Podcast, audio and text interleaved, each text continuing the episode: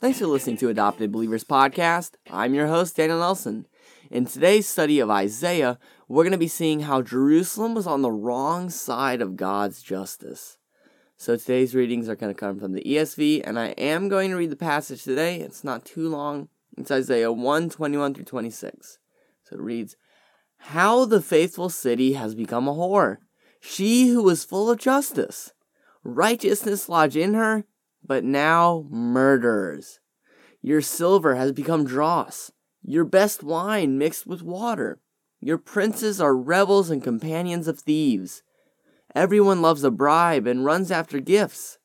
They do not bring justice to the fatherless, and the widow's cause does not come to them. Therefore, the Lord declares, the Lord of hosts, the mighty one of Israel. Ah, I will get relief from my enemies and avenge myself on my foes. I will turn my hand against you and will smelt away your dross as with lye and remove all your alloy. And I will restore your judges as at the first, and your counselors as at the beginning. Afterward, you shall be called the city of righteousness, the faithful city. So today we're going to see two things. One, Jerusalem's infidelity in verses 21 through 23, and two, God's justice in verses 24 through 26. So, first we need to realize that Jerusalem was not always this low. Look at the language God uses. Silver has become dross, best wine mixed with water. So, this is not always bad. It had been at a very high point. God didn't use like weak language, Use silver and best wine. So let's look at Jerusalem's descent. So we're going to start at King David's reign. King David might bring up a lot of things to your mind. You might think of the Psalms. You might think of David and Goliath. You might think of Bathsheba. So David had some highs and some lows. However, the Bible, by and large, portrays David as a godly man, even going so far as to say that he was a man after God's own heart. So David would have been at or near the pinnacle of Jerusalem and Judah's kings. Or, excuse me, I made a mistake there. Of Israel's kings, as we're going to see a little bit later, not just Judah, would have been Israel and Judah. So, next we have King Solomon's reign. Solomon was obviously a wise king, wrote the book of Proverbs. Um, Solomon, one of the wisest men who ever lived. Um, now, he did have a decline later in his life, but for the most part, he was a very wise king. Israel had a lot of success and prosperity in his reign. Um, so, those two kings are what the silver and best wine refer to. Now, going back to the mistake I made earlier, here we have King Rehoboam. He was not a very wise dude. Um, he listened to his peers rather than King Solomon, the wisest king ever's counselors. And so, because of his folly, the kingdom split. So then it became Judah and Israel. Judah being the tribe of Judah and Benjamin, and then Israel being everyone else. So, Solomon is basically, after Solomon, that's basically when the morality of Jerusalem and Judah goes one step forward, two steps back.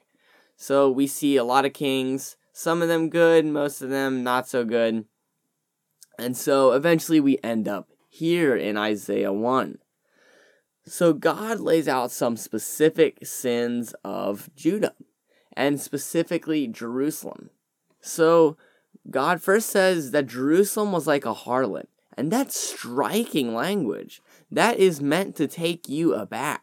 It's not meant for you to sit down comfortably. God wants to get you off your feet, He wants you uncomfortable. So, to fully grasp the magnitude of this sin, this infidelity, we must remember who they were unfaithful to God.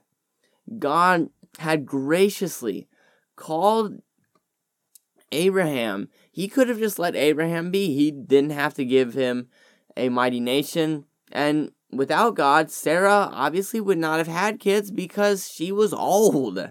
So God was being very gracious in giving Abraham a nation.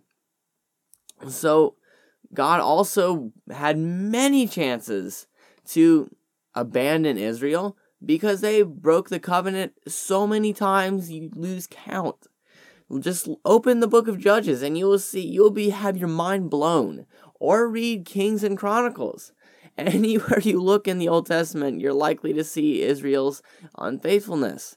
However, at the same time, anywhere you look in the Old Testament, you are going to see God's patience, love, and mercy. But you're also going to see God's justice, as we're going to get to later on. So Jerusalem was also filled with injustice and murder. So this likely would have been, as we're going to see in a little bit, this was because they were filled with corrupt leaders. That's really where a lot of this corruption started. If you look at the kings Jerusalem had and the kings that were ruling over Judah, you're likely to see the morality of the people. Now, a king can't do everything. However, a king can change the morality of a nation almost single handedly because people look up to leaders and what they see from a leader will change their behavior. We see this in even in America. The more godly a leader, the more godly the nation will be. Obviously, you're going to have exceptions, but that is a pretty time tested rule. So, another thing we see with Jerusalem is money corruption. Verse 23 says, Everyone loves a bribe and runs after gifts. And we see that Jerusalem did not take care of the needy. This one, and today, is easily overlooked in America, especially outside of cities.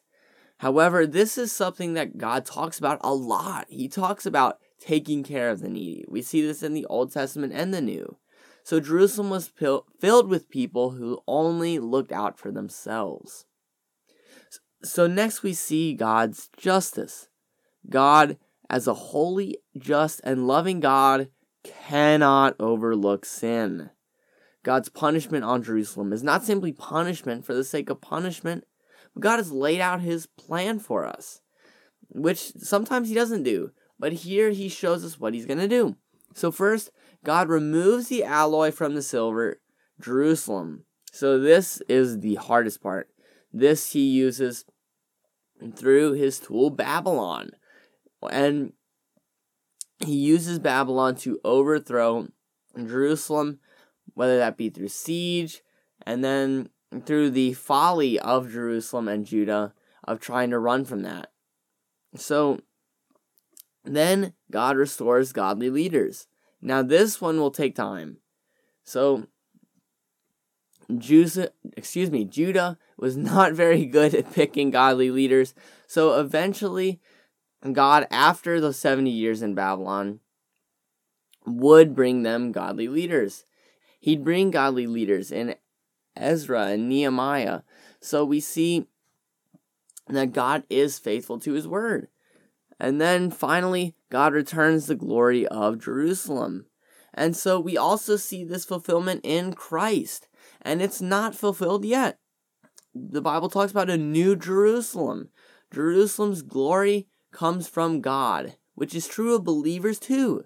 We don't have glory in ourselves or our own righteousness, rather, the righteousness that is given to us from God. We can't obey apart from God, and Jerusalem couldn't either. Another thing we need to realize is that God is at enmity against those who do not submit to him. Notice what he calls the corrupt leaders and wicked men in Jerusalem my enemies and my foes in verse 24. So God cannot call those who are wicked his own. So, how then can anyone know God? First, God must step in and give life to the dead. We're like Lazarus in the tomb. God must call us out, or else we will never believe in him.